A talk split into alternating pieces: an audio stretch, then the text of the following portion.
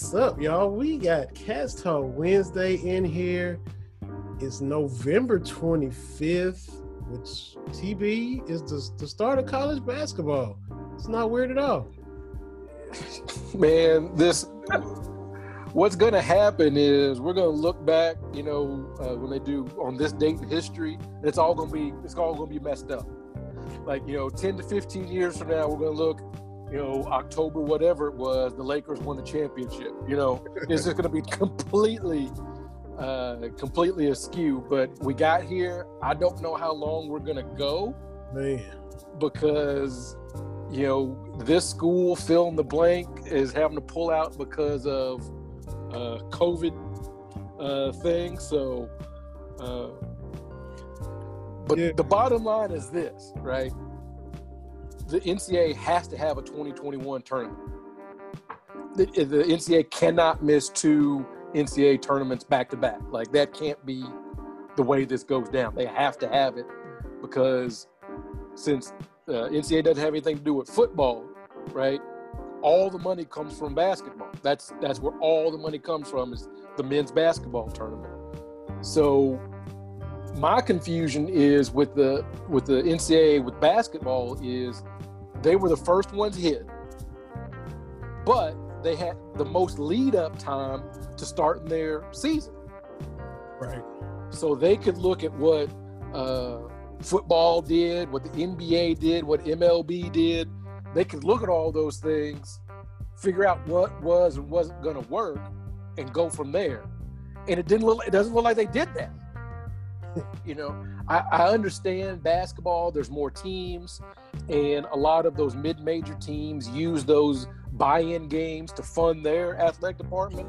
And you want to throw those guys a bone. I understand that, but by the same token, having teams crisscross the country, traveling to play, just doesn't look like it's going to work. Mm. Uh, there's just, I always thought it should have been an expanded, like with SEC did with football, an expanded conference season. Mm-hmm. Because number one, your conference, for the most part, you're in the same geographical footprint. Now I know West Virginia's in the Big 12 and all that, but for the most part, these teams are kind of close. Uh, you take some of the TV money, like if you're the SEC, you take that money and you make sure everybody's got the same protocols. That's the that's the biggest issue. Kentucky, you know, Coach Cal and those guys, they can get tested every day. You know, they can get tested three three or four times a day with whatever the top of the line testing is going to be. Um, the challenge is like uh, Morehead State. Can they do that testing like that? So uh, it's just it's it's just crazy how we're trying to do things because if you look, Louisville, Kentucky are not covered by the same guidelines between the SEC and the ACC. 70 miles apart, different, completely different rules. Uh, you look at Iowa, Iowa, Iowa State, they're about 75, 80 miles apart, completely different rules. You know, Iowa didn't know they're going to play football until a few weeks ago. So, uh, the problem with NCAA, there's just no set structure to make sure things get done how they're supposed to get done. And I just can't believe we here we are November 25th and it's still uh, like I tweeted uh, yesterday. It's like a pickup game. You know, you see coaches on uh, social media say, "Hey, hey, we gotta we gotta open it." So it's like you and your boys like, okay, who over? Who who up at the park? Yeah. Oh, Arizona. Word. Okay. Okay. Well, I'm gonna I'm gonna bring I'm gonna bring the Bruins on through. I mean, that's that's that's what it's come to, and you're gonna have teams barnstorming. Uh, I saw where Cal said, you know, they're not gonna fly in before games. They're gonna come in the day of to cut out the the hotels. Uh, I think you'll see more teams do that. More teams take a bus where you can control a lot of that kind of stuff. It's it's going to be a very weird season, like we've seen across the board everywhere. But uh, whatever it takes, the NCAA has to have a 2021 season. If it's March, April, May, they got to have it. They got to find a way to get 64 teams. If it's in Indy, if it's in wherever, They got they got to have it. Mm-hmm. But and one last thing, the thing is with the NCAA, see the Super Bowl is going to do numbers because it's a Super Bowl, right?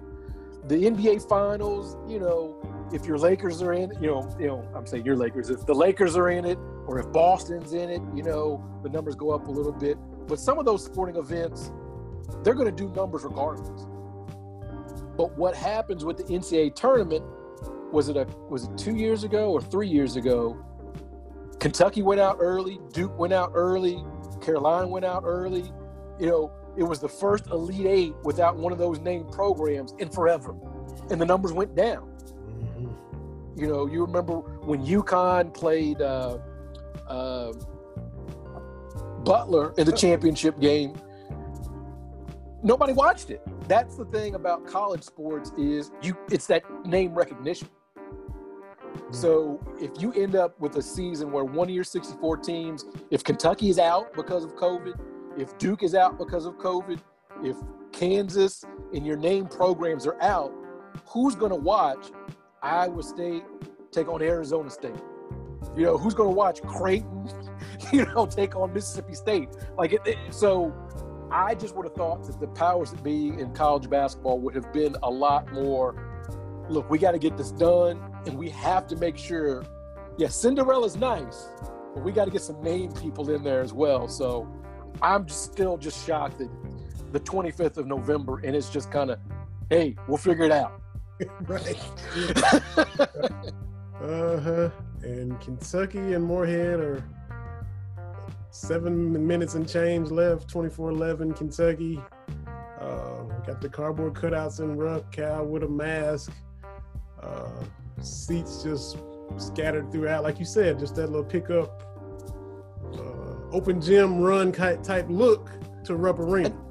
And, and and and that's the problem is I think, uh, man, I've done round of shots and so many things. I think we, you know, we did the locker. We talked about how the NBA being in the bubble, they were able to tailor it for TV, right? Mm-hmm. But when you've got three thousand people in Rupp Arena, it's and, and they're all spread out. It's going to look bad. Like just look around the court.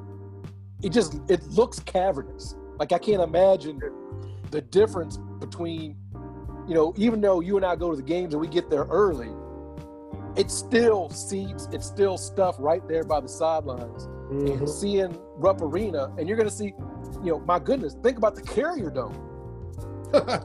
you know, uh, I've seen clips of the Yum Center. You know, these bigger college arenas. Uh, it's just going to look really weird.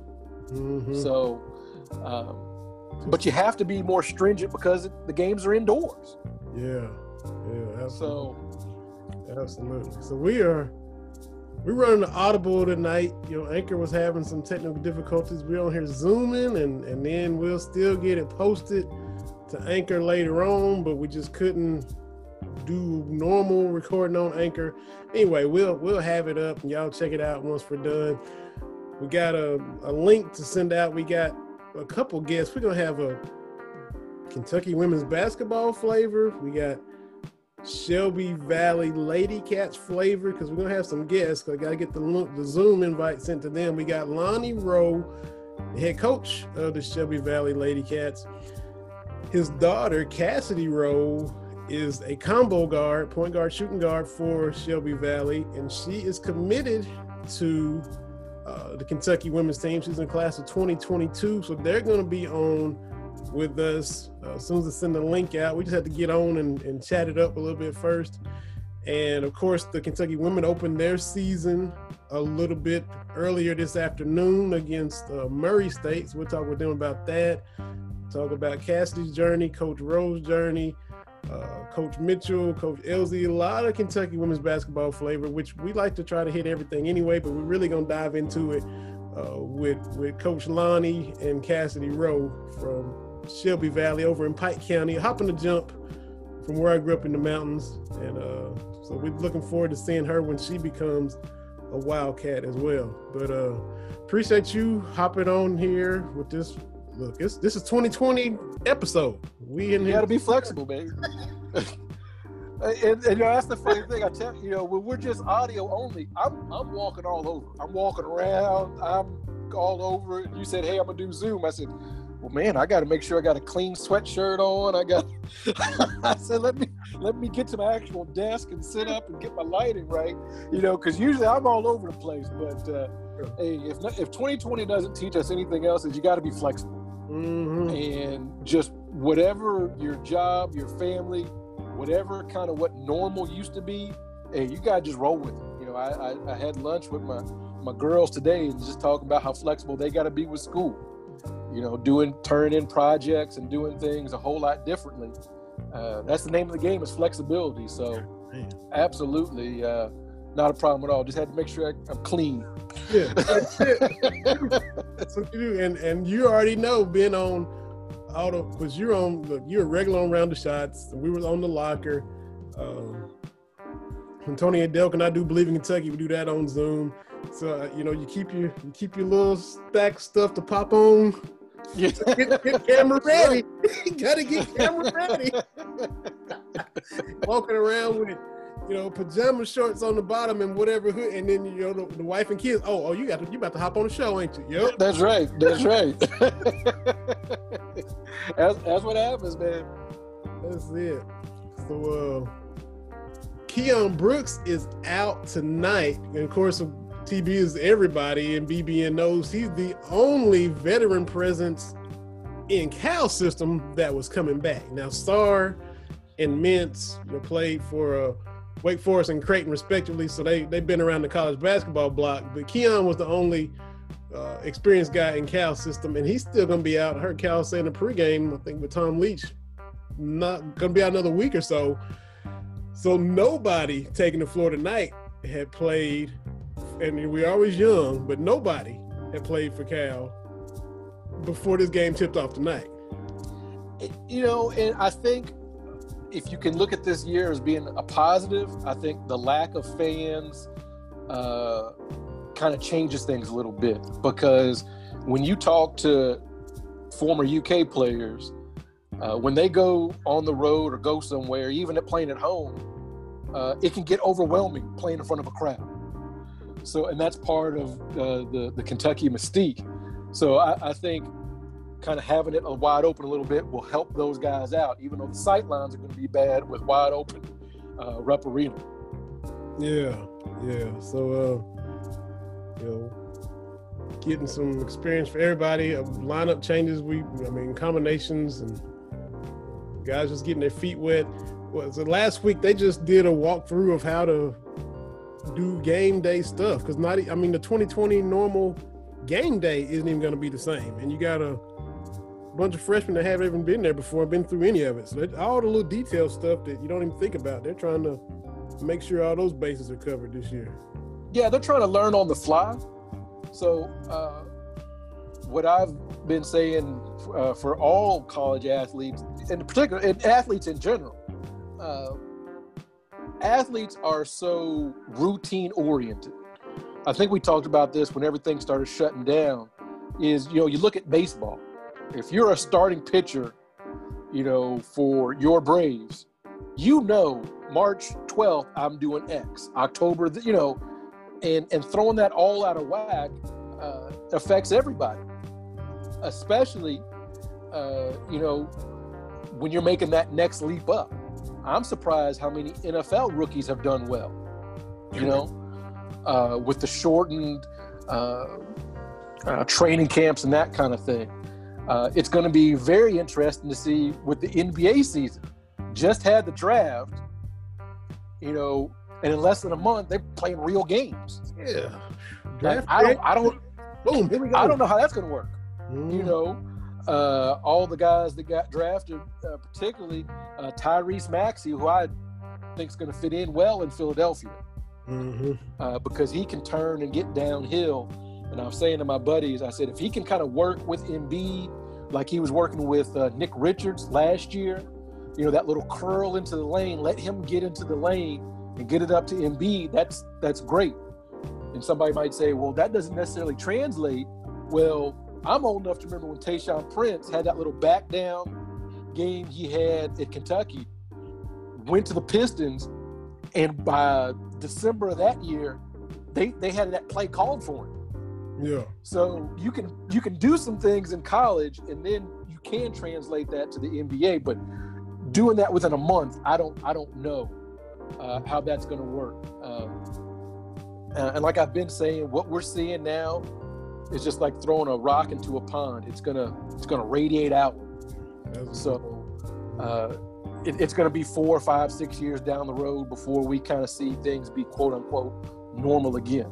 Because you're either gonna have to shrinken an off season like we're seeing in the NBA, or you're gonna have to lengthen it if you want to get back on a, a regular kind of schedule. Mm-hmm.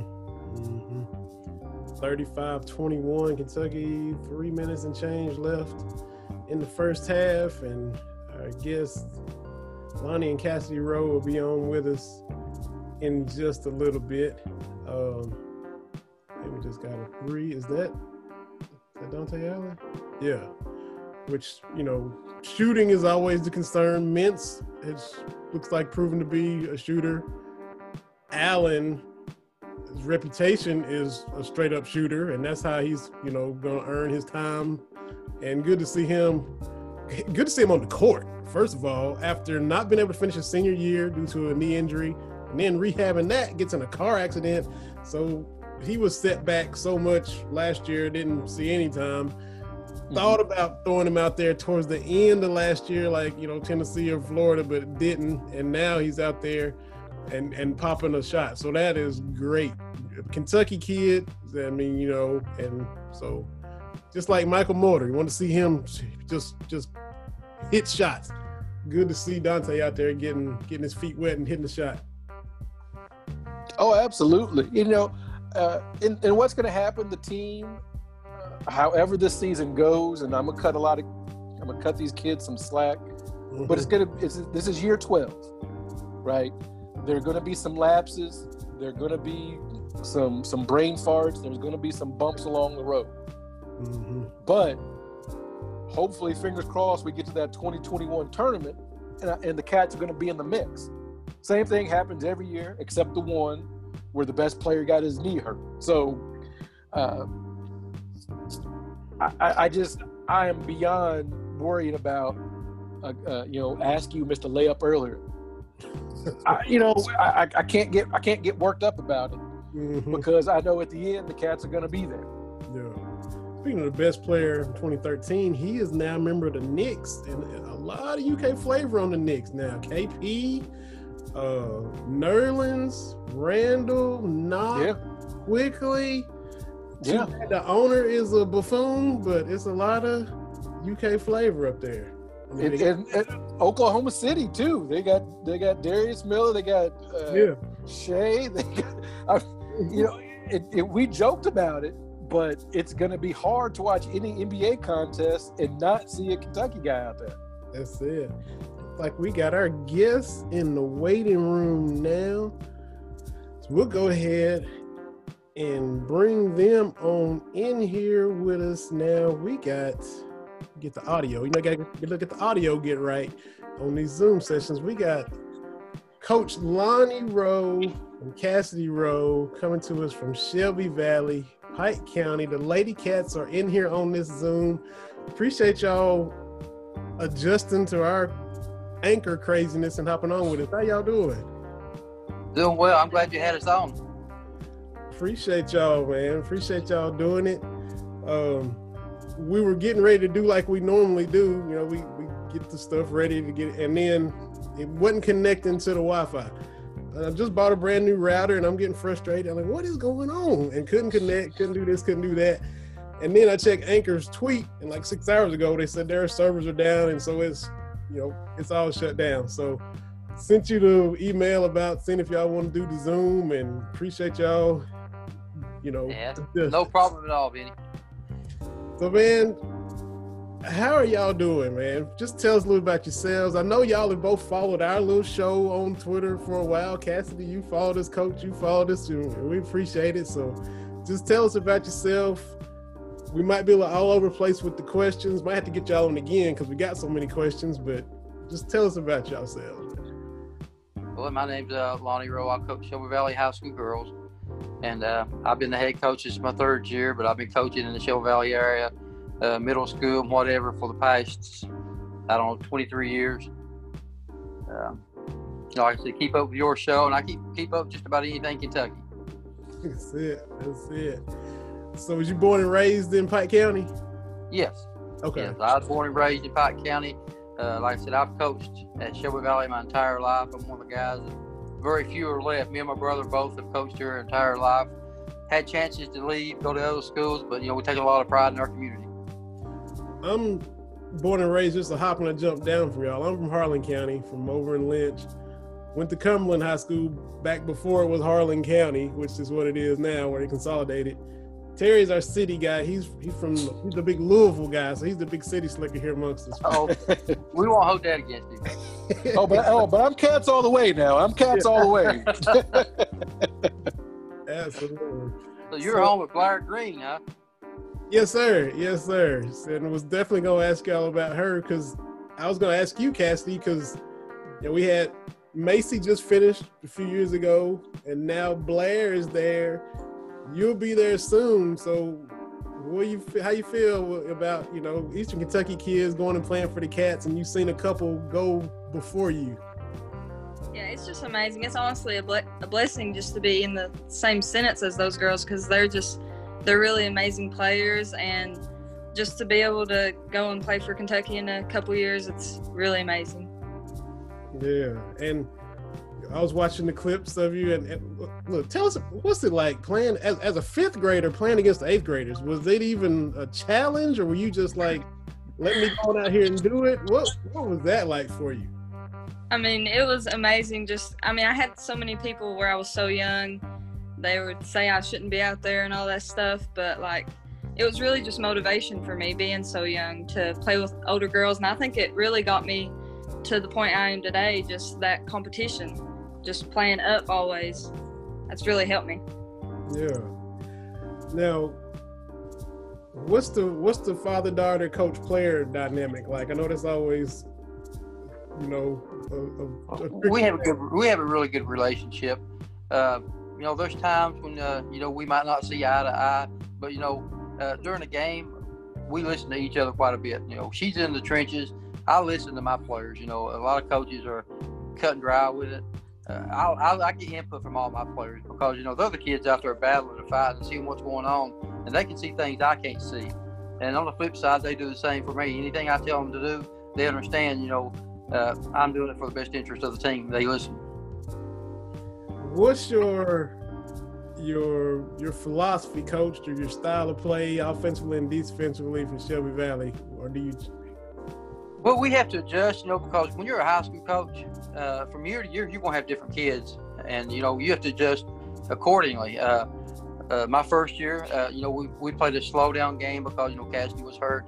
Uh, we didn't have very much experience. We tried to shorten the game as much as we could. We instead of using a press to turn people over, we would use it to shorten the game. You know, make them walk the ball the floor a little bit and take advantage of it. Now, this past season, I got Cassidy about 50, 60% healthy, and we started playing a little bit more up tempo.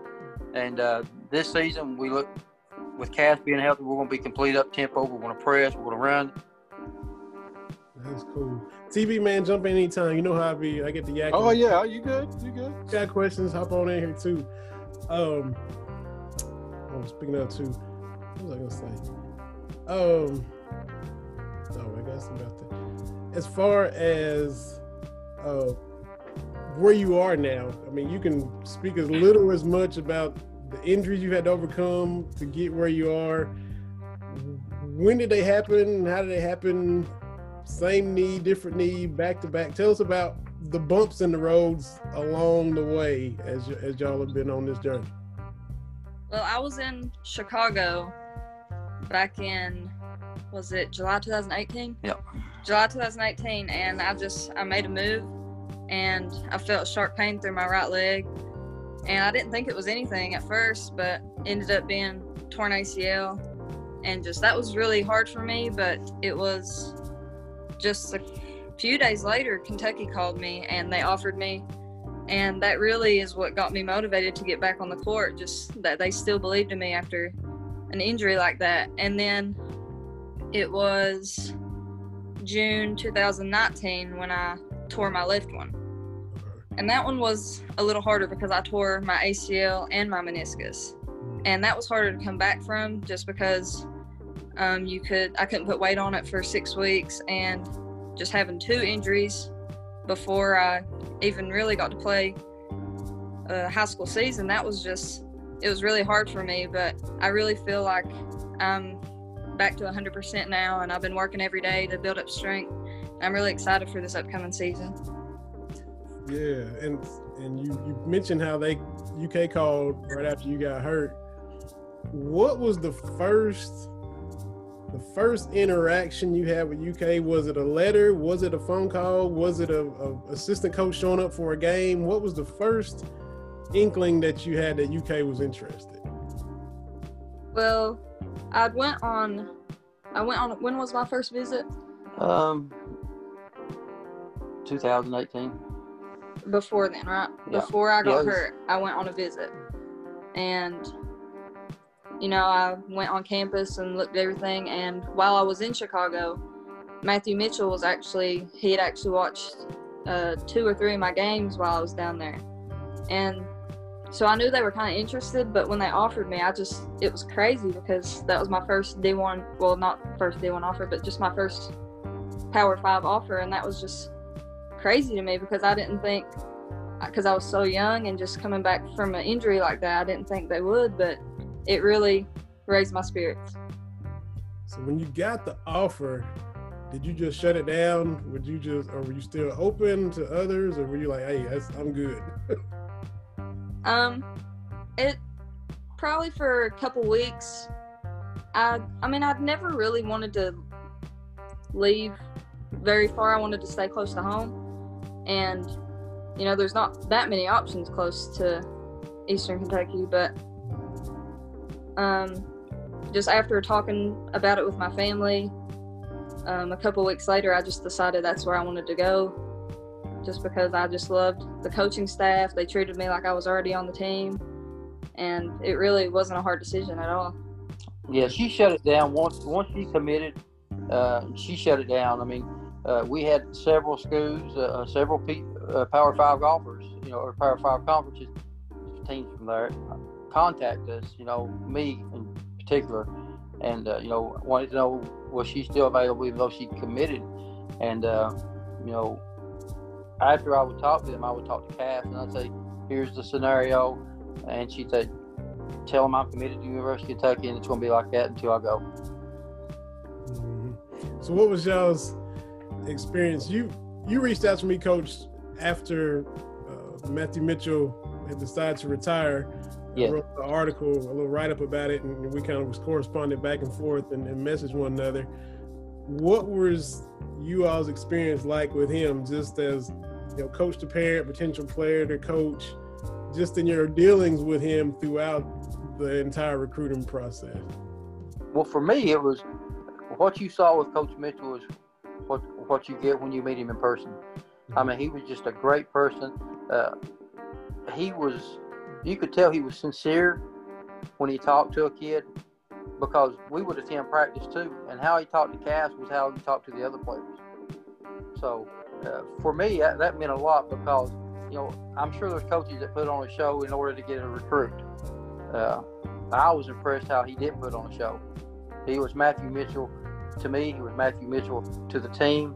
And outside of we- we went to a tailgate party one time, and he was he was Matt, same Matthew Mitchell. Nothing changed with him. Yeah. How about you, guys? I mean, I'll really forever be thankful for him. I mean, he changed my life just giving me that offer. Like, it's untelling uh, what my life would be like today if he would have never um, showed interest in me. And he's always just been so supportive and so encouraging. And I'll just forever be thankful for that. What did y'all think of, the game today? You, uh, they opened up with a 26 point win over Murray at home. Y'all get to check it out? And what was y'all's y'all's observations? Yeah, I was uh, I was highly impressed with uh, Coach Elzy. She, you know, Coach Elzy is very close to me and Cass because she's actually the one that recruited Cass. Uh, you know, we appreciate Coach Mitchell, but most of the talking and the recruiting process went through uh, Coach Elzy. So yeah, I, I was very excited to see her first day uh, as a head coach. And I'll be honest, I was highly impressed. Not what happened on the court, but what off the court. You know, she suspended her her best player, probably the best player in America, Mhm. and for her to hold hold her accountable for her actions, even though she's that good, you know, that impresses me. Yeah, yeah. So that's that's that kind of sends a message to everybody else, right? You know, kind of like Popovich used to yell at Tim Duncan. That meant nobody else could, you know, skirt the rules either. Kind of the same thing with Coach Elzy. If, if she's you know, Yes. trying that way, yeah, absolutely. Um, man, what else? Um, I'm trying. Got my little questions wrote down. Trying to think of what I want to ask y'all. Um, Well, well, coach and, and Cassidy, one question I have is: a few years ago, the team was kind of, the program was kind of, I don't want to say struggling, but was trying to recover after a dip period. But now here we are with probably the number one player in the country, uh, at least an All-American, and number 11 in the country. Now it's a program that's looking to challenge the UConns and the South Carolinas. Has that changed your mindset where you know, hey, it's a Power Five school, it's the state school, but now you have an opportunity to, to be a part of something, you know, to get to a, a, a Final Four and to win an SEC championship? Uh, oh, without a doubt, you know, me and Cass have talked. Uh, you know, we discussed this. You know, the kids get another year this year of eligibility, basically. So when Cass is a freshman, there's that chance. You know, she'll get to play with Rhyne Howard and some of those girls. And I told her, I said, who knows? You might be on that bench when uh, they make it to the Final Four. And you know, that's Yeah. something special at University of Kentucky because they have not been there. Mm-hmm. I mean, it's they've really continued to build the program ever since um, I've been committed, and it's truly just amazing. Like they're really fun to watch, and um, I'm just I'm really looking forward to being a part of the team, and I'm really hoping we can make it to the Final Four. That'd be that'd be awesome. We, we can do that UConn double dip, right? Both teams on the Final Four. I think the BBN would like that. Yeah, Yeah. without a doubt. Sure would. I got to flip it back to you, Coach. As a player, what what was the scouting report on Lonnie Rowe when he was coming up? What what was your game like as a player before you got into coach coaching? Well, I, I'll be honest with you. I, I was undersized. Uh, my dad, you know, he, he taught taught me a lot uh, when I was growing up, and, and I'll be honest, with you, I get a lot of my coaching uh, from things he taught me. He always said there's only one way to play, and that's the right way. So I was the type of kid I was going to play my tail off. I was going to defend. I was going to make the extra pass, whatever it meant to uh, to win a ball game is what I I was taught to do by my dad. Yeah, yeah, man. You can't go wrong with that, man. Sure. You gotta have that just as much as you know the, the flair, the superstar. You gotta have the glue and the, do it the right way and scrap and claw uh, and do the dirty work type. You gotta have that. Exactly. Know. Now in the in the 15th region where you guys are, who who is the the chief rival for Shelby Valley? Who gets up for y'all the most? Uh, I mean, everybody wants to beat everybody, but who's who's really wanting to try to get at y'all and, and knock y'all off when when it's time to tip it off? Definitely Pikeville. Definitely. That's been our rivals for as long as I can remember. They Yeah, we're, yeah, they've won back-to-back region. Um, the first year they were the best team in the region. Uh, like I said, I didn't have Cass. Uh, uh, there's some other kids got hurt in the region, so it opened up for them. But they were the best team.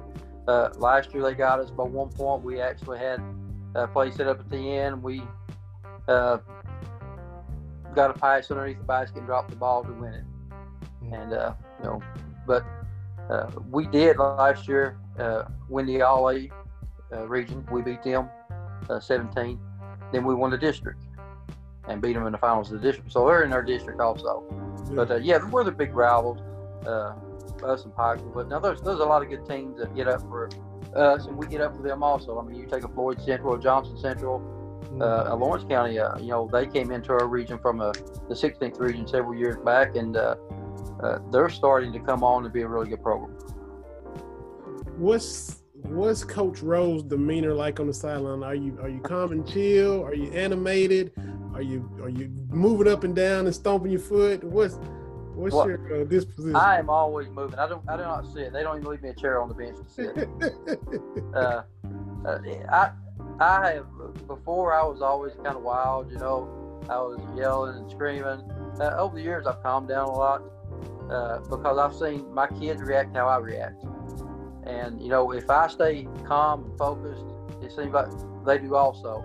And you know, it took me years to figure that out. But you know, even eh, as old as I am now, I'm still learning, and I will continue to learn until I, I give it up. now, you say that don't leave you a chair and you move a lot. You're not all sweating up your clothes like Bruce Pearl, are you? No, no, no, Bruce Pearl. Was it was that Sean Miller that goes? I was doing that. I might would sit back and uh, get, try something else. That's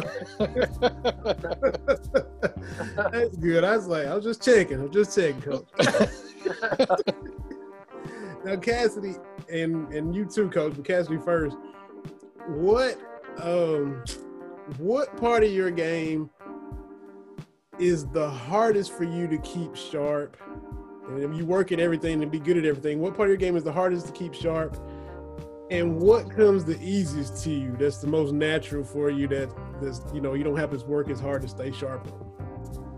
Well, I would say my court vision and passing ability would probably that comes easiest to me. It's probably most natural for me.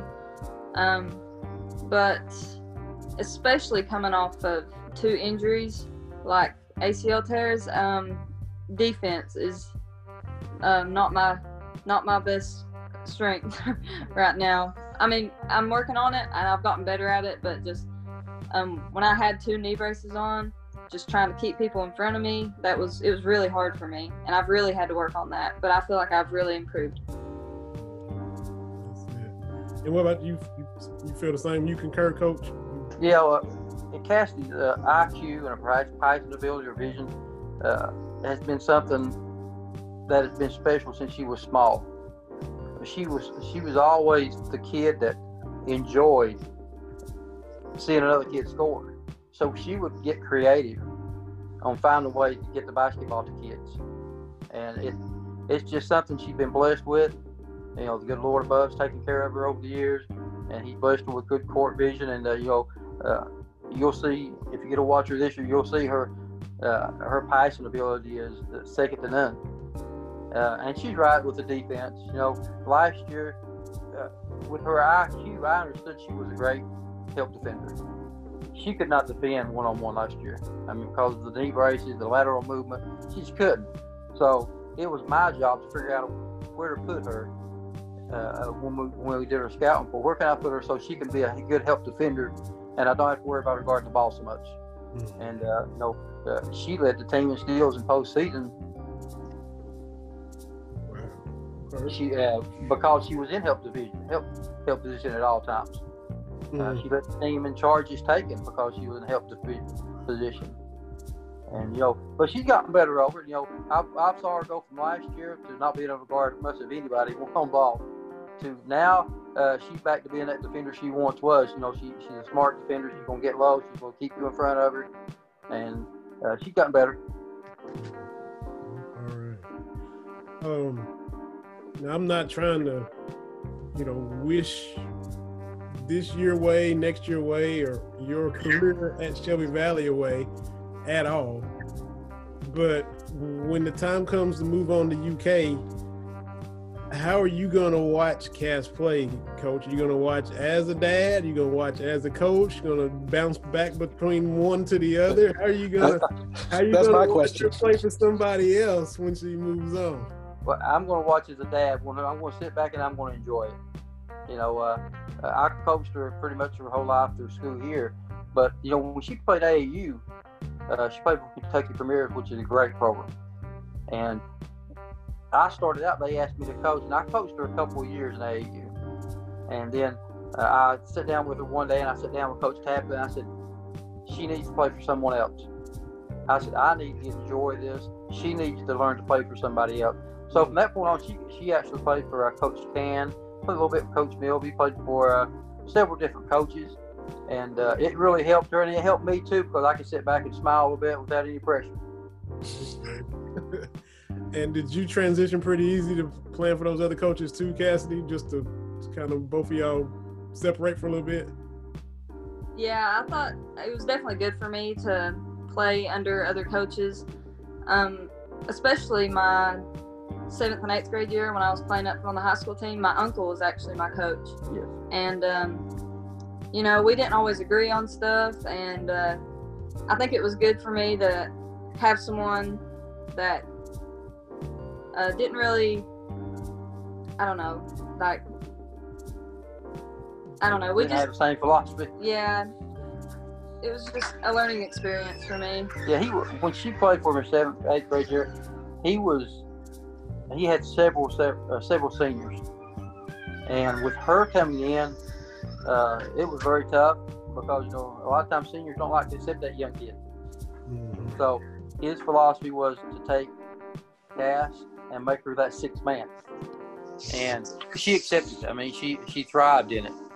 And uh, but his his other philosophy was uh, he was very he kept everybody under his thumb, so to speak.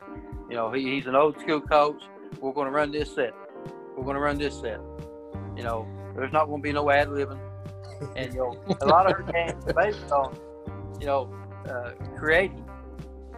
And uh, it, it took her a while to adjust to him because she would go out and she tried to create, and he would call her over and jump her real good and say, "We're, we're running this set." And so it took her a while uh, to adjust, but uh, she did after you know she got uh, got adjusted to it. She performed really well. I mean, her eighth grade year, she she had uh, an all-state type season. And Cass, who, male or female, who's your favorite players to watch? Who you kind of patterned your game after, or, or tried to kind of add pieces of their game into your game? Well, when I was younger, um, my my role model, my favorite player, I always enjoyed watching her was Shoni Schimmel, and uh, she played at the University of Louisville, and just she was she had amazing court vision, and she was a crazy shooter. She would shoot it from way behind the line, and I loved watching her when I was younger. Um, but my favorite um, NBA player is definitely Steph Curry, just because he can shoot it from wherever he wants to. Yeah. yeah, And you know, kind of listening to you, Clay's kind of going through that. I mean, he didn't have like a full year between, but you know, he just got off of one injury, and there he is having to deal with another one, and, and going to be out basically two straight seasons. Yeah, I hate that. Yeah, it, it's not looking good for Clay. I mean, we, he went through the ACL, and you know he gets the best work he can get, you know, the best doctors and all that.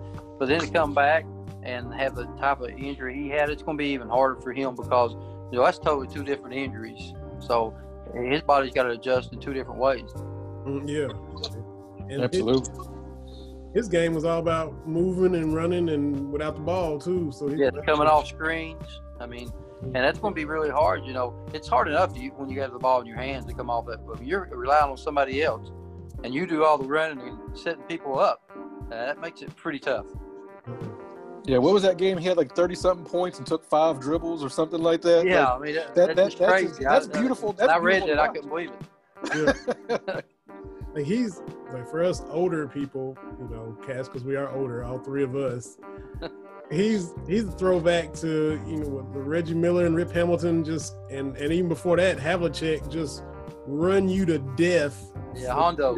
minutes. You know, You're the guys whoever had to check him. I mean, you're, you're gonna be worn out at the end of the game. Absolutely. Yeah, I don't think Cass would be able to guard him right now. What's it looking like with the KHSAA? Is everything shut down now? But what's what's the status of the way the season's going to look? And they're trying to keep everybody safe. No, that y'all everybody's wanting to play, and it's just what's the situation with with how it's looking right now? well, you know, they pushed it back to January fourth. You know, we're we're actually can't have a team practice right now until we start back January or December fourteenth. Uh, I'll be honest with you, it's not looking good. Um, it wouldn't shock me to see them push it back again. You know, with the numbers going up every single day, and uh, you know, I hate I hate for that because you know we really want to play, but at the same time, I want to keep my kids safe. Mm-hmm. And that's That's the main thing. This is just a weird time. We're talking about it before you guys came on, and and basically we talk about it in some form or fashion for who to know for the last however many weeks because this thing has just been since March. The whole world's changed, but uh, the safety, like you said, keeping all the lady cats safe is the number one priority for sure. Yeah, it's been really tough, you know, for scheduling. Also, you know, we started out playing in Greeneville, Tennessee, which is one of the best tournaments on the East Coast. That's that's Cassidy actually played against Rhyne Howard down there in high school, and so we had they wouldn't let you go out of town, you know, out of state and play, so we had to cancel that. We were supposed to play in the Lexington Catholic tournament. Uh, you know, it's no longer available, so we've had to do some creative things uh, as far as scheduling. But now, yesterday, or actually last night, uh, I scheduled uh, uh, the number one preseason team in Kentucky at Bethlehem. Uh, I scheduled them. We got them January 23rd. So, uh, like I tell everybody, we don't back down from nobody. I'm not saying we're going to beat everybody, but you know, you play play better competition, you get better. Mm-hmm. Absolutely. Absolutely. Well, look, we can't thank y'all enough for for taking time out of your evening to hop on with us. Absolutely. To hop on the Zoom because Anchor wasn't working, and, and we enjoyed every minute of it. And hopefully, you can be able to play safely soon. And hopefully, maybe we can get y'all again uh, to, to hop on and talk with us again sometime. We'd love to have you back. Anytime. Anytime. Absolutely. We appreciate y'all having us. It, it means a lot to us, you know. Uh, big blue fans, both sides. So we'll do it. We'll help you any way we can. Yeah, thank you all so much. Yeah. We appreciate it. Thank you. Thank you. Take care, Coach and Cass. Uh, see ya. Lonnie Rowe and Cassidy Rowe. Shelby Valley was in the building.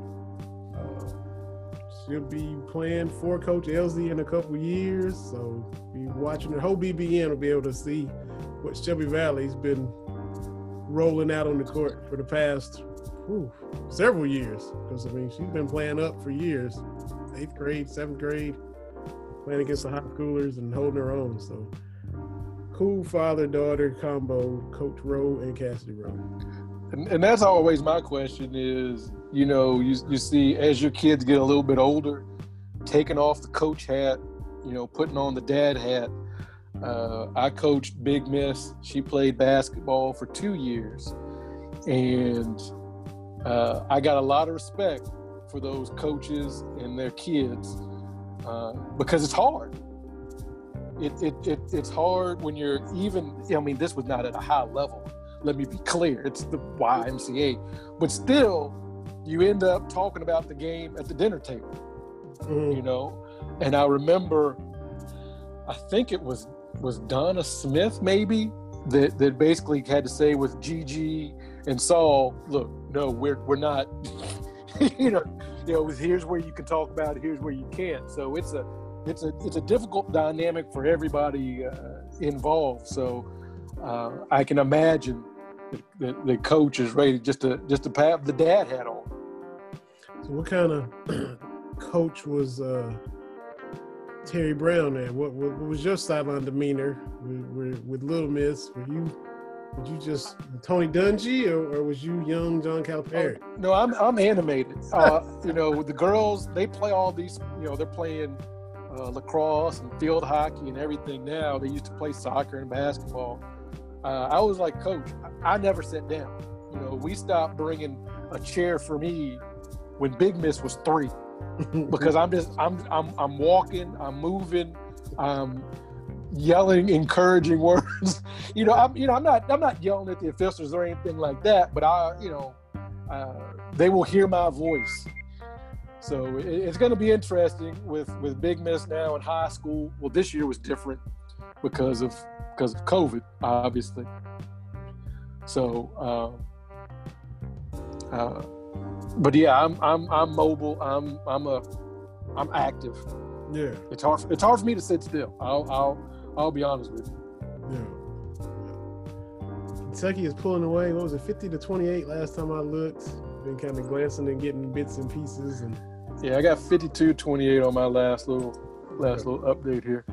Um, all the all the trying to COVID in 2020, trying to get a game with Brad, and they thought they had it, and then somebody for Detroit ends up getting it, and, and they're not able to come down and play, which would have been Friday. Brad coming back to Lexington and playing against Pops, but Mike Davis and Detroit are not making their way to our home state.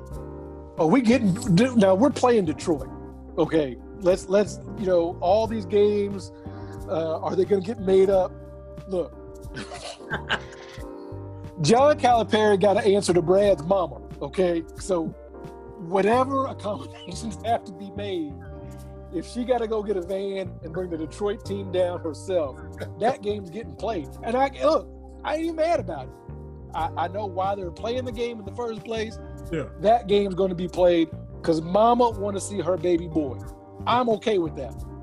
Mamas and their baby boy. Hey, I'm okay with that. We gonna make that work. Even if it's the first round of the tournament or whatever, it's happening. Huh? We we gotta we gotta we gotta get them. oh man. So yeah, that's uh yeah, 52-28, you're right. Um so the next game after this one, and this is the Bluegrass Showcase, is that what it's called? That's the, the first ever. That what we got? I don't even know. And you know, all these early games have all these kinds of things. I was going back, I was looking up something on bigbluehistory.net, and some early game was uh it's always something I never remember. I, I wish I could be better about that, but when they're playing somebody in Rupp Arena, I don't even think of it as being one of those one of those classics or something like that. Uh, Louisville had the Billy Minardi Classic when Pitino was there for his uh, his brother-in-law that died in 9/11. Mhm. But other than them saying it, I you know, Nothing and, and I, I yeah, you know, because it's it's still the same. I don't know if you saw uh, Bellarmine here in town. Uh, Scott Davenport's team is gonna their home games is gonna be at or home games are going to be at Freedom Hall. Okay. Uh, the Freedom Hall is being reused, and, uh, which I'm glad hmm uh, because Freedom Hall is the site of a Final Four some some years ago. Uh, 59 maybe I'd have to check, but I, I'm glad that Freedom Hall is getting back uh, into use. So I thought that was little that was cool. So they they're doing all of their games there, or just they're gonna bounce back and forth, or Well, I think they announced it before all the COVID stuff that they were going to do that. So I don't know feasibility how it's going to work getting back on, you know, getting or playing the games at a socially distanced Freedom Hall. You know that that's that's I don't know how that's going to work, but uh, they've got a new floor down there and everything. So pretty pretty exciting. What have they been doing with Freedom Hall since Young got built? I mean, it gets used maybe for some concerts, but it it's okay. um, it had, had concerts, uh, rodeos, that kind of thing. Uh, you know, it's used for the fair, but yeah. uh, you know, and, and and that's where I used to go growing up. Everybody knows I was a Louisville fan growing up, and and going to Freedom Hall and uh, look. I know rivalries and everything like that, but in the 1980s, there wasn't, there wasn't, there weren't. Me, man, my English is bad today. There weren't. I know Mama, Mama B is gonna catch this and get, me, but there weren't better rivalries than Louisville versus Memphis State Mhm. that that matchup during the regular season and during the Metro Conference tournament was always heated, uh, just like Louisville, Cincinnati. But Louisville, Memphis State, and those teams were good. You know, don't forget that Memphis, although I think it's been vacated, they went to the 1984 Final Four with Keith Lee and Baskerville Holmes and all those kinds of guys. Mhm. So Memphis had a really good, a really good program, and that's back when Louisville was in that stretch of Final Fours and championships. Those games were, they were, they were great. And what made it even better, you know, Mama B's from Memphis. She went to Memphis State, and, and, and Papa B, you know, he's a Louisville guy. So that was about the only time we get a little friction in the house when Louisville, Memphis State uh, would play. So uh, yeah, those games were very intense, and uh, even though they they got back into the was it, the Great Midwest for a year or two, or maybe the Conference USA, whatever it was. Uh, those Metro Conference teams. Uh, Southern Miss was great uh, with Clarence Weatherspoon. Uh, Tulane had a had a I can't think of his name, but they had a really good, really good Metro Conference was fantastic. It was all uh, basketball. Mhm. You know that was the whole thing. So And um, from being from, a you know, small town Eastern Kentucky, me and my sister used to just just watch the games and just think that is that com you know, love Kentucky, love the SEC. Was like that Conference USA is just so cool because it's just all city schools. Like you got Marquette and Milwaukee, got mm-hmm. Louisville, Cincinnati, Memphis, Houston. Like that is cool because we're we're the type, you know, we you know, we got to go different places. You know, we traveled as kids. It weren't like we, you know, you get never ever left Harlan County. And we go to Atlanta to see family, have family in Cleveland.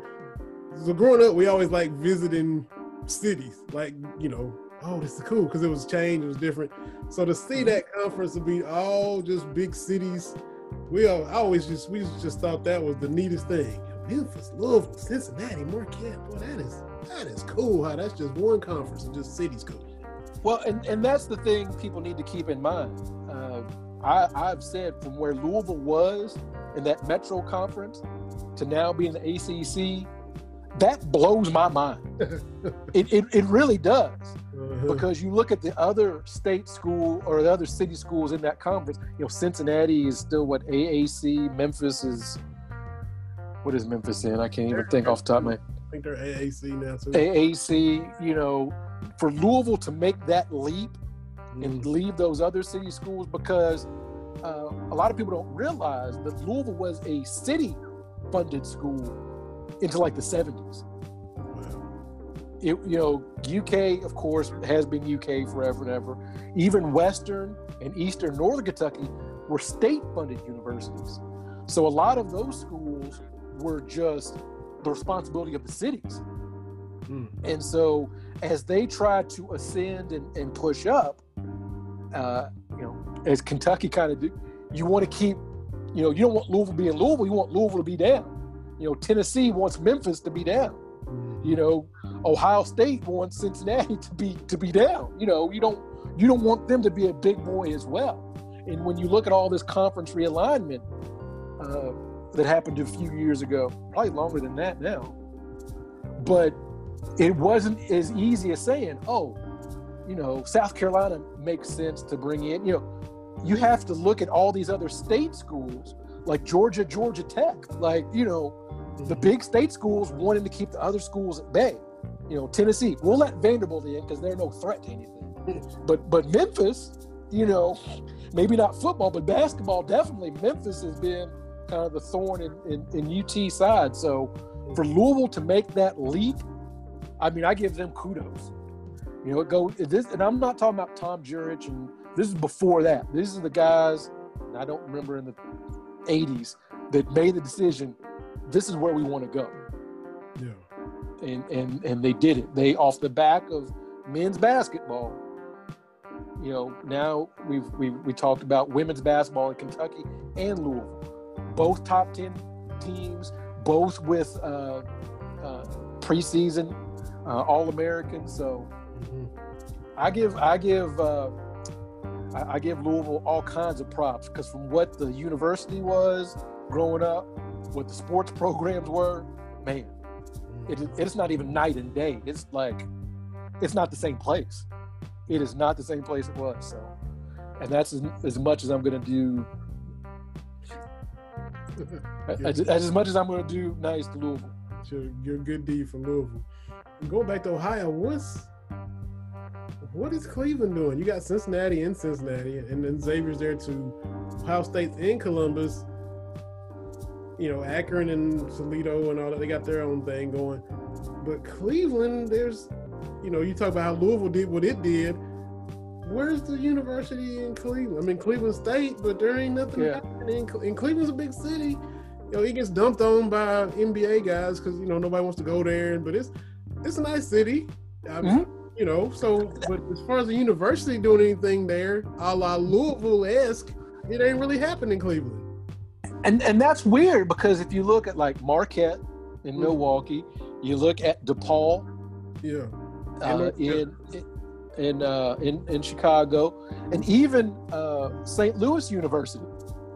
You know, you got well, although it's a private school, but you got St. Louis right there in the middle of St. Louis, Yeah. and and, and you would kind of think that those schools, at least for basketball, because I I would say it's probably easier for basketball to kind of make that jump than it is for football Mhm. because a lot of those schools, because U of L was independent in football forever Mm. until Conference USA came.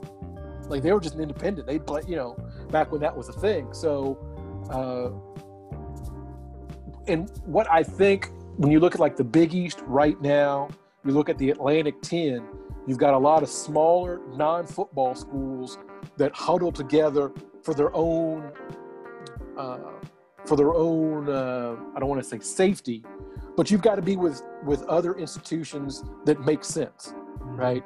That that that are going to be men's basketball is going to be the driving force. Yeah. We've got our academic standards. You know, we're not in direct competition with the SEC, right?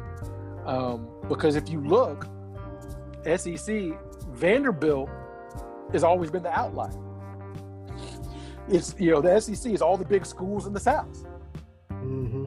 University of Florida, of Alabama, of Mississippi, you know, and then you start throwing in Mississippi State, then you throw in uh, Auburn and that kind of thing. That's, you know, that's why South Carolina really made sense when South Carolina joined. Arkansas as well. Those two made sense Yeah. uh, to, to, to join when they did. Mhm. Um, but if you're going to move forward as a program, you've got to get with other universities that, that make sense. You know, same way with the Big Ten. University of, you know, Indiana, of Michigan. You know, you got to have that that that that branding. and we talked about it, you know, on round of shots. Like Indiana, this was before they went to Ohio State, man, and they gave them a scare.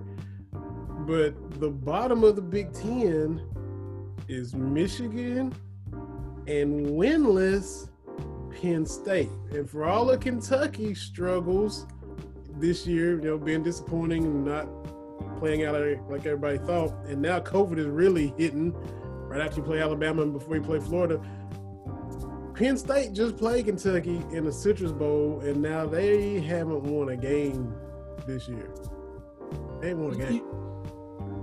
Uh, yeah, backtrack a little bit to college football. Uh, the the Alabama game, I'm not going to read too much into it because uh, just like the Duke men's basketball game a couple years ago with Zion, all those, at, at some point you're up by 30, it's 50. Okay, it doesn't.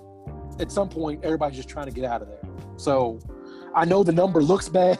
Yeah. and you know it's been a long time since we've seen a game like that but uh, when you look at what we're asking these kids to do uh, on kentucky's roster everybody's playing in the middle of a pandemic we get that but to bury coach schlarman Mhm. and on the defensive side uh, the chris oats situation Mhm. and then you're missing dudes not just you know and i'm not saying that chris rodriguez playing would have but i think if you get a first and goal or you know third and goal whatever and you got chris rodriguez i think that's an easier call than a quarterback draw like i think that gives you options right and Yeah. like you and i talk about kentucky scores on that one of those possessions and goes up like 10-7 okay alabama's still going to win but Mhm. it's a little bit different. Mhm. so you miss on those opportunities and game over. Um, so i'm not reading too much in alabama's alabama right? The the teams that are doing the best had the least amount of questions going in to the season. Because if you were searching for a quarterback and you can't do your regular drills you're behind the eight ball Mhm. Like I think that's part of Terry Wilson's situation. If you can't do your regular preparation for the season, and then you don't get those two cupcake games, right. you know, you, you're you're you're right back from injury uh, at Auburn. I think that's a challenge. hmm Um, now I've seen a lot of chatter talking about, you know Stoops and all this being um, inexcusable. You know, it's year eight. Um, my concern is this: Stoops has earned the right to fix this. Yeah. Mm-hmm. uh, because of all the stuff he's now checked off that we can't say Kentucky hasn't won in place X since 19 whatever. hmm And a lot of those streaks going back to when you and I were born for 10 wins and to when we were in grade school to win in Gainesville and Knoxville. hmm So you can't just, he's got to go. Because my concern is this if you say we're not going to give Stoops a, a time to tweak this, what is that? Who else is going to take the job? Like, they let that guy go, and look what he did. Yeah. Now, I'm not saying he gets five or six, or eight years of what we're seeing. I'm not saying that. But what I'm saying is he should have the ability to fix this. hmm Like with Coach Mitchell a couple years ago, the women's program dipped. And they had seven seven girls, I believe, transfer out Right. or leave the program, right? And he and Mitch Barnhart had a heart to heart, said, "Hey, we can't do this." And then uh, Mitchell rolled up his sleeves, and now number eleven team in the country, number uh, one, arguably the best co- uh, women's college ball, women's college basketball player in the country. So I, I- I think you have to give him that opportunity. hmm Yeah. So, because a lot of people say it was getting sketchy was before the first seven and five year when Austin MacGinnis hits the kick to beat Mississippi State, and and then they kind of finished that year strong, and then you go seven and five and seven and five and, and ten wins, and and you know it was it was the ice was getting thin then, but he had what five years, you know, you win two, you win five, you win five, and then yeah, he gets so. I'm, I, I think he will get that time. So those people who are wanting to change or just, you know, they just just they just want, you know, that's just being premature, and and they're not looking at the big picture. I don't think. Yeah, and, and he and he's got to uh, he's got to change with the times.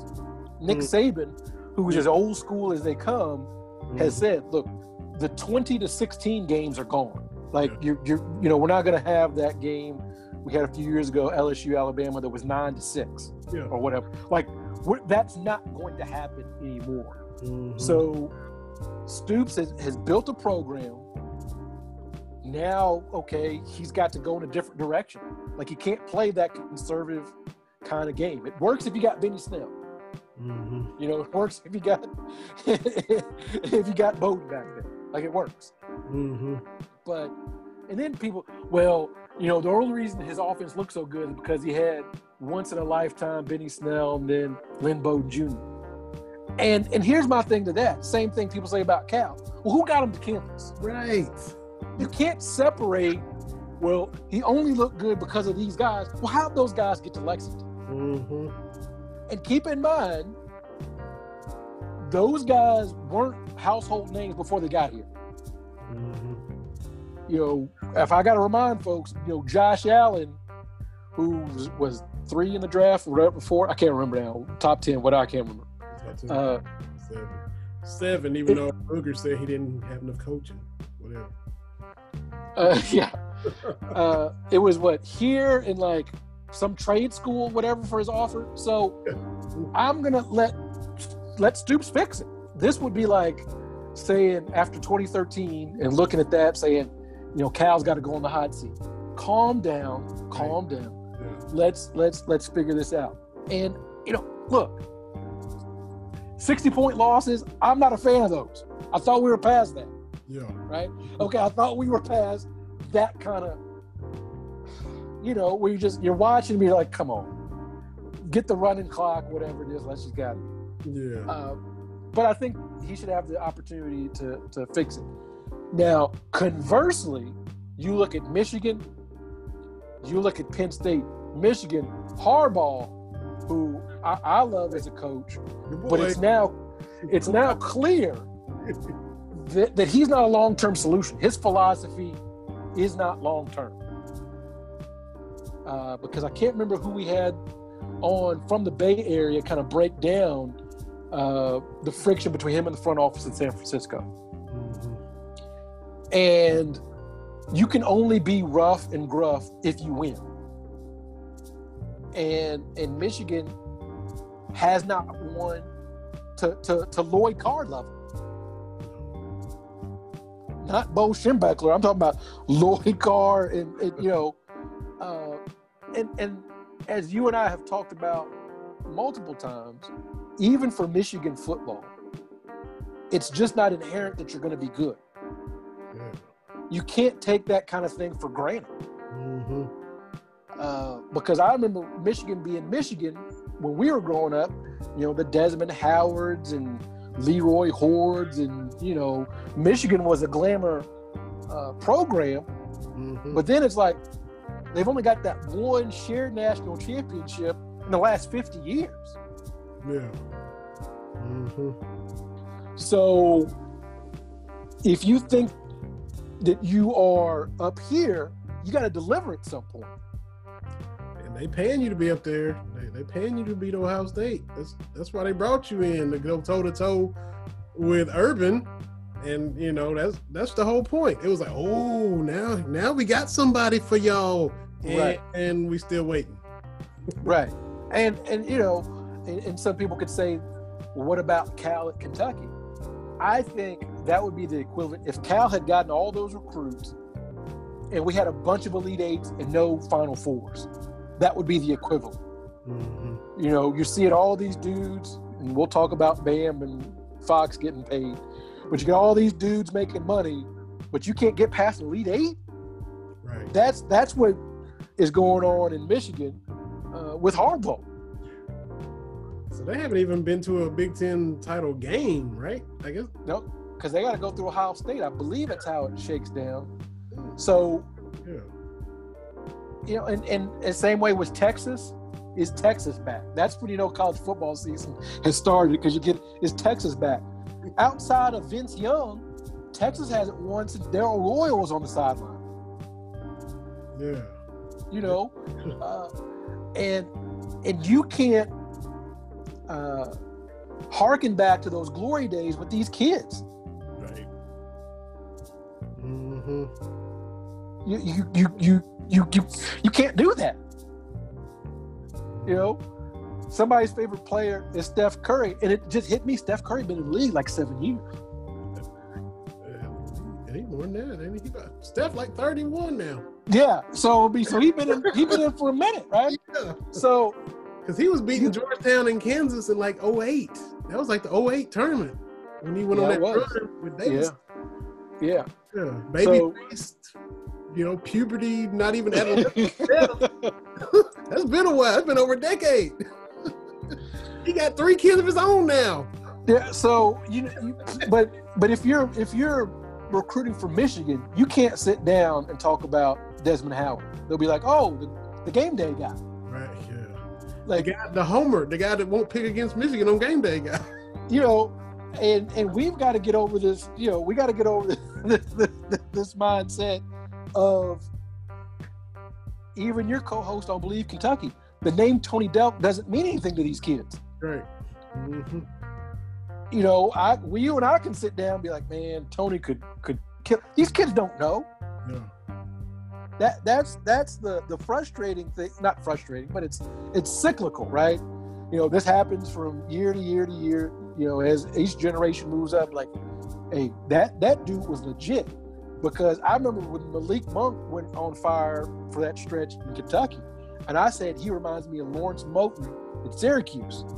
And somebody was like what are you what are you talking about? I'm like okay lawrence moten is the all-time leading scorer in big east history back before the Big East split up.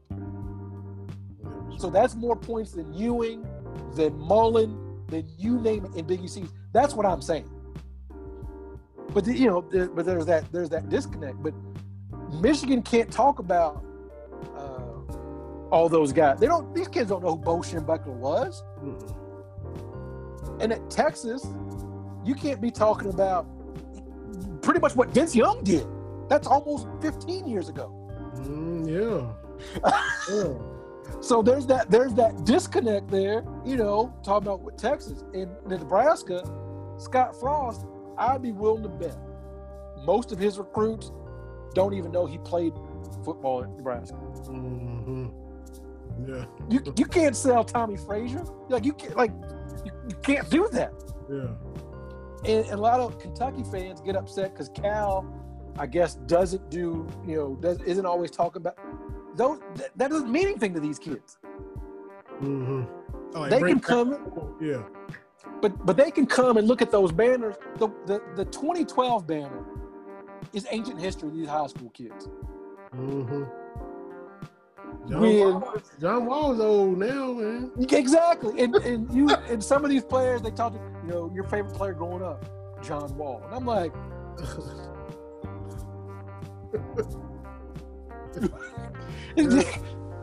you know, don't talk about the players from my generation. We really be old. So Yeah. I mean, Tony was Tony was a freshman at Kentucky when I was a freshman in high school. And you know, that's so that's why it means something to me. I'm like, he, right, this he was arguably the best player on the first Kentucky national championship team I was old enough to remember watching. Because you know, '78, I was in my mama's arms. You know, I seen my mom and dad's matching championship shirts. I seen the pictures, dad with his little mutton chops, and you know, I seen the, I seen the, I seen the pictures. But '96 was the first one I'm old enough to remember watching. And him and you know, he was arguably the best player on the team, MOP of the tournament. So I'm like, I'm doing a podcast with Tony Delk. That because that's from my generation.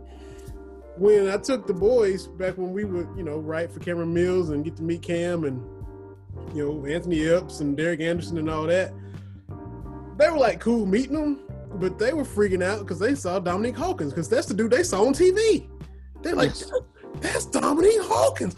Oh my god! And here we're sitting with Kenny Walker and Jack Givens and legends. But Yeah. it's Dominique Hawkins because they just watched him on TV three days ago playing a game. and and and, and so if you're a name program, no matter what the sport is, you can't depend on your history.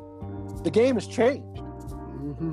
the, the game was changed when ESPN, and actually I wrote a paper about this way back when when I was in college. But when E ESPN two came on, Mm. and it didn't matter where you were in America, it's like every basketball team got one game on TV. Your game was going to get on TV, and if you went to Morehead or Murray, and you could ball out, you could be a Ja Morant. Yeah. Like your name was going to get out there. Whereas in the old days, you know, we don't know where these guys was coming from. Mm-hmm. So that changed the game. And with with football being what it is, and, and, and men's basketball, even women's basketball to some extent, you can't just rely on that. Mm-hmm. So I don't know what Franklin is going to do at Penn State. The first 0 and 5 campaign ever. Like I, I I I think maybe he gets a pass. I don't know his buyout situation, so I think maybe he gets a pass for this year because all it. But he's going to have to get nine or ten wins next year Mm-hmm. to balance this out. You, you- you see, Will Muschamp, South Carolina got him up out the paint. Mm-hmm. And uh, who's your girl coming on? Who's what's who coming up? We get we, Kate Katie Dwer- Dwerzinski, and she writes for Garnet and Gold. Uh, she's going to help us preview the Cats and the Gamecocks next week. Uh, we're, we're gonna we're gonna talk about that. Uh, talk a little bit about Will Muschamp and um, yeah. So I'm, I'm looking I'm looking forward to that because she covers them for football and uh, you know baseball and all kinds of things like that. Uh, she's a South Carolina alum, and she also writes writes for them. So uh, yeah, so we'll have that next week. She had me rolling on Twitter. She is hilarious. Oh yeah, she's always got something she loves. Those Hallmark movies. That's always fun. But uh, I was gonna segue into something else. We got free agency. I don't know if he's going there. I like what the Lakers are doing. You Yeah. know, a lot of people. You know, what's Marc Gasol? Marc Gasol is gonna let uh, Anthony Davis play the four. Right. Yeah. He's gonna let Anthony Davis play the four for the first three and a half quarters. And then when it's buckets time, he's going to sit down and AD is going to be AD. So I like, I, I love Harrell. He's the dude that's going to thrive. You don't need to run any plays for him. If he just defends and runs hard, LeBron will find you. hmm So this is what the Lakers have done. The team they constructed. My concern was before COVID, if the regular season would burn them out because with LeBron and AD's usage and everything like that, right. particularly LeBron. Hmm So that that stop and play, I think, helped save their legs. That that team was built for the bubble. hmm Now I feel better, even though they were the number one seed in the regular season. I still had my concerns. People can go back and listen to me. I told you I had concerns Yeah. about that, like who the third player was going to be. Turned out it was Rondo. so um, I, I like I like what the what what they've done. Uh, other moves, Gordon Hayward. Good money if you can get it. Thank you, Charlotte. I'm, I Yeah, mean, yeah. Get I mean, get your money. Look, I, I'm never one of these people, uh, especially if especially if you're Gordon Hayward, right? Pretty good ball player, all star caliber. Mhm. But what what does it mean to his legacy if he doesn't reach a finals? Ain't nobody debating that. Like LeBron, and all these guys. So my thing is, get paid. And he getting just as much after all these injuries, essentially just as much from Charlotte as he did to go to Boston when he left Utah when he was younger and healthier. I don't know. I mean, uh, I don't. Charlotte felt he should have it, so okay, but I don't really understand it. I'm not hating on him. I'm saying you are older now, and we've seen your injuries and the mileage, and they still Take the money. okay, Gordon. I ain't giving it back. no, I mean, You know, I, I don't fault Carmelo. no. Well, he didn't. He didn't. He didn't want to be a champion. Man, look, I, I just I hate the discussions that we have because we try to do this stuff in real time that we didn't used to do. Mm-hmm. And after every game, after every trade, after every draft, it's always legacy. Yeah. And it, it it's ridiculous. It I had a conversation with somebody on Twitter the other day. Uh, because Peyton Manning is on the list of, of people el- eligible for the Hall of Fame. Yes. And the the tweet was, you know, like basically who's better than who's better than Peyton Manning or whatever. And I'm like, Joe Montana Jr. Like, what happens is we forget about those guys from way back when. hmm And partly because when you look at the quarterbacks, the numbers are ridiculous. Yeah. Yeah. When you've got uh oh, what's the dude in Miami with the beard? Uh Ryan uh Fitzpatrick. Oh yeah. That that dude's thrown for four thousand yards in the season, and Joe Montana did that maybe once or twice.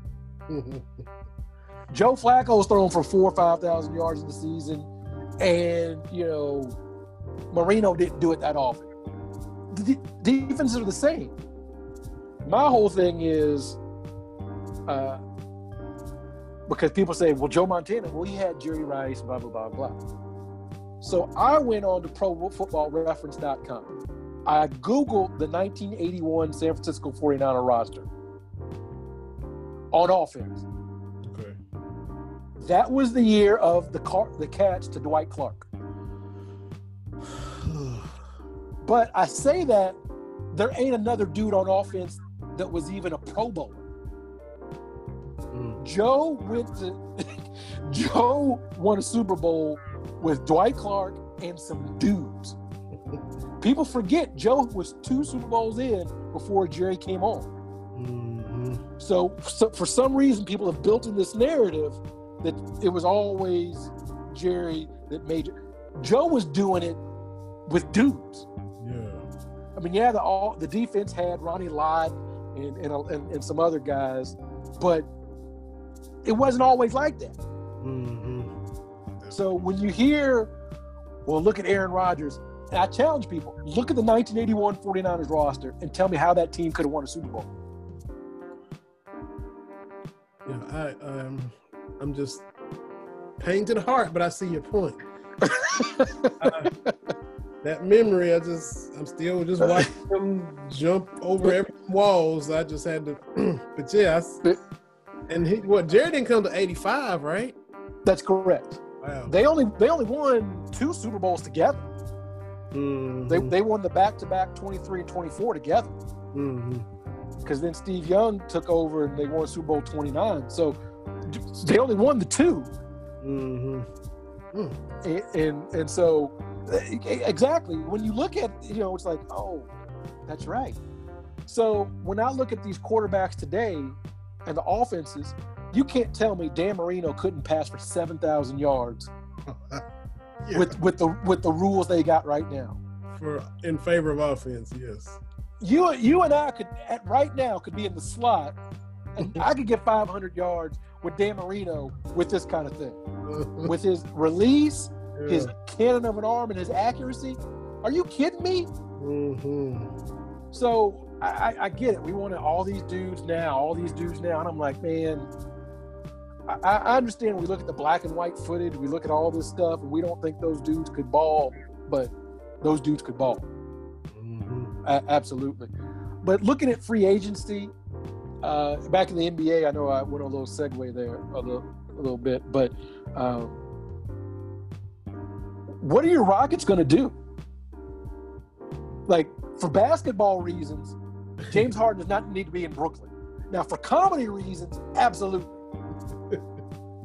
Harden and Kyrie pound the ball in the deck while Kevin Durant, one of the most gifted offensive players of all time, stands there waving his arms. That that's not gonna work for basketball reasons because neither one of them dudes is gonna change. I was just glad to see because I've been wondering, you know, and who knows if they keep Harden, they keep Russ or whatever. But I was just look, you need some bigs on the roster. I was just interested to see how they were going to go about doing that, and I was, I was happy to see Boogie be there to check that box because you know Tyson Chandler is older than you and me, and he didn't even play.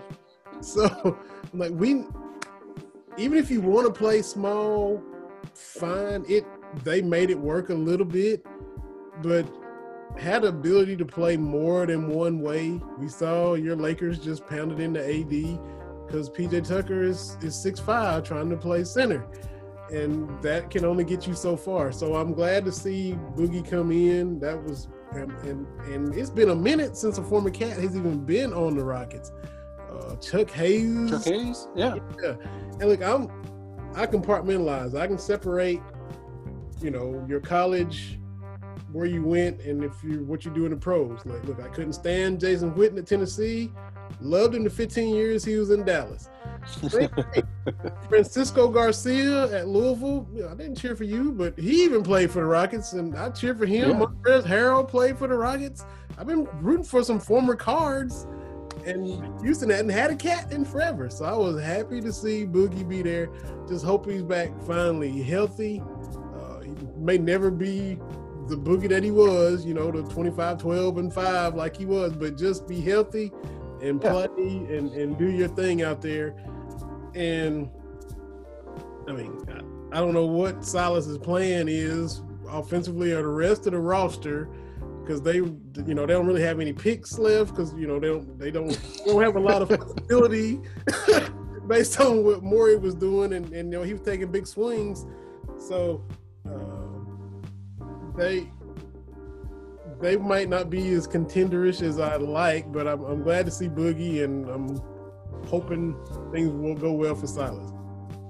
Yeah, I, I think if you're the Rockets, you just got to Harden has got to figure this out because they're not going to get anything back like what oh, they give up. You no, no, no way.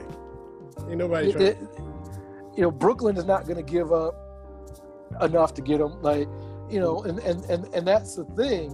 Uh, it's rare that you have a situation like uh, the Pelicans and Anthony Davis and the Lakers, where I actually think that the, the, the Pelicans end up with a pretty good core, you know, pretty good exchange. I think. Because mm-hmm. uh, Ingram, I just saw he inked a deal. They he showed flashes. So if I'm whoever the new GM is, there is in uh, Houston, Rafael Stone or something like that. James, we got to figure this out. I mean, I, I, I don't know what I don't I don't know what else to tell you, but mm. we gotta we gotta we gotta figure this out. What I hate is all these shows that talk about people's legacy in real time and then get mad when people start ring chasing, when they start trying to make moves to get out of places, because that's the narrative, right? It used to be valiant if you stayed in one place and you fought and you fought and you fought. Mm-hmm. And we, as the public, said to these guys, hey, you, you, you did everything you could. Dan Marino. Right. he could have he I'm, I'm, you know free agency was different back then but he could have found a way mm-hmm. and so we flipped it where it's like okay you reached this level and if you don't get a championship you're gonna be you're gonna be reamed for it you know is dan marino any less of a player without a super bowl no is charles barkley the most dominant interior player, six foot four player we have ever seen. Uh, yeah. Mm-hmm. You know, uh, for all the hate on Stockton Malone, to never have a losing season in 20 years together, I didn't realize that until I watched one of those videos. I said, oh, yeah. You know, Patrick Ewing. It would have been nice to win a championship, but so you can't put all the weight on the championships and then when dudes act accordingly, rip them for it. Mm-hmm. Uh, you can't be talking. You, you can't say Kevin Durant's never going to win. He goes and wins, and let's be honest, he was the best player on the Warriors teams. Mm-hmm.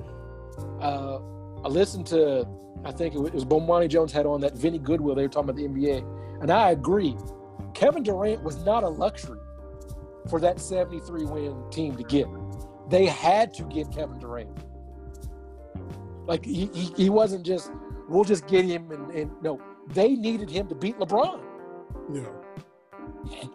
yeah, I mean, 73 and, and wins and all that kind of stuff, you couldn't beat LeBron. Like the most ridiculous NBA Finals MVP is Andre Iguodala, the dude that checked LeBron James, and LeBron averaged 35, 15, 10 and like four like that that's an MVP. but so they needed Kevin Durant to beat LeBron. So we keep saying you got to have these championships, you got to have the chips, and then when dudes make these moves, you know, I, I think it frames the narrative. I think Giannis personally, and I don't know him, you know, I think he would love to stay in Milwaukee. Yeah. But he knows he's going to get burned if he stays and they don't win. Mm-hmm. And it's it's unfortunate. You cannot be upset at players for forming these super teams and doing these things, taking ownership, if you rip them if they don't win. Mm-hmm. Because the dudes that don't win, that try to make it work in these places, you rip. Yeah. Yeah. It, it, it, is that plain and that simple? So Mm-hmm. A lot of duplicitousness, duplicitousness. Yeah, sure is. Sure is. Um, I think what's De'Aaron Fox. You've been saying he needs to leave Sac, and it don't look like it's gonna happen. He uh, maxed out to stay. Yeah, you know, uh, maybe they're telling them the right kinds of things, but again, uh, when you can get that kind of money, get that money Mm-hmm. because AD signed one of those contracts, and he he he got to leave, right? So. Yeah. Uh, he- so you yeah so sign get that bread because even a few years down the road there's still going to be some flexibility Yeah. you know there's still some years even at five years down the road you're still going to be able to still be in your prime and still make some moves Yeah. uh, so for the billions and dollars of former kentucky players are signing Mhm. I- I- you got Bam and you got De'Aaron Fox, and and looking at the UK team after that North Carolina game that Malik Monk went crazy, I thought that was the dude. I thought I thought he was can't miss. yeah. I thought, but but Fox and Bam, two great guys. Uh, Bam showed he is that freak that is big enough to go inside. He's the one dude that you can put on Giannis Yes. and not have to shift the rest of your defense around. Mm. Uh, and it's been like that. Like that didn't just happen in the bubble. Like Mm-mm. he's had Giannis's numbers the last couple of seasons. yeah. uh, and he gets some offensive uh, moves, watch out. Mhm. Uh, I'll be the first to say, Bam not being 100% absolutely affected the finals. yeah. I think, I think the Lakers would still have won, but it probably goes a closer game six and into seven. Mhm. You know, because if you've got uh, uh, Jimmy Butler playing at that high level, and then you throw in Bam doing Bam things, Mhm. okay, it, it gets a little dicey. So uh, definitely love to see love to see that.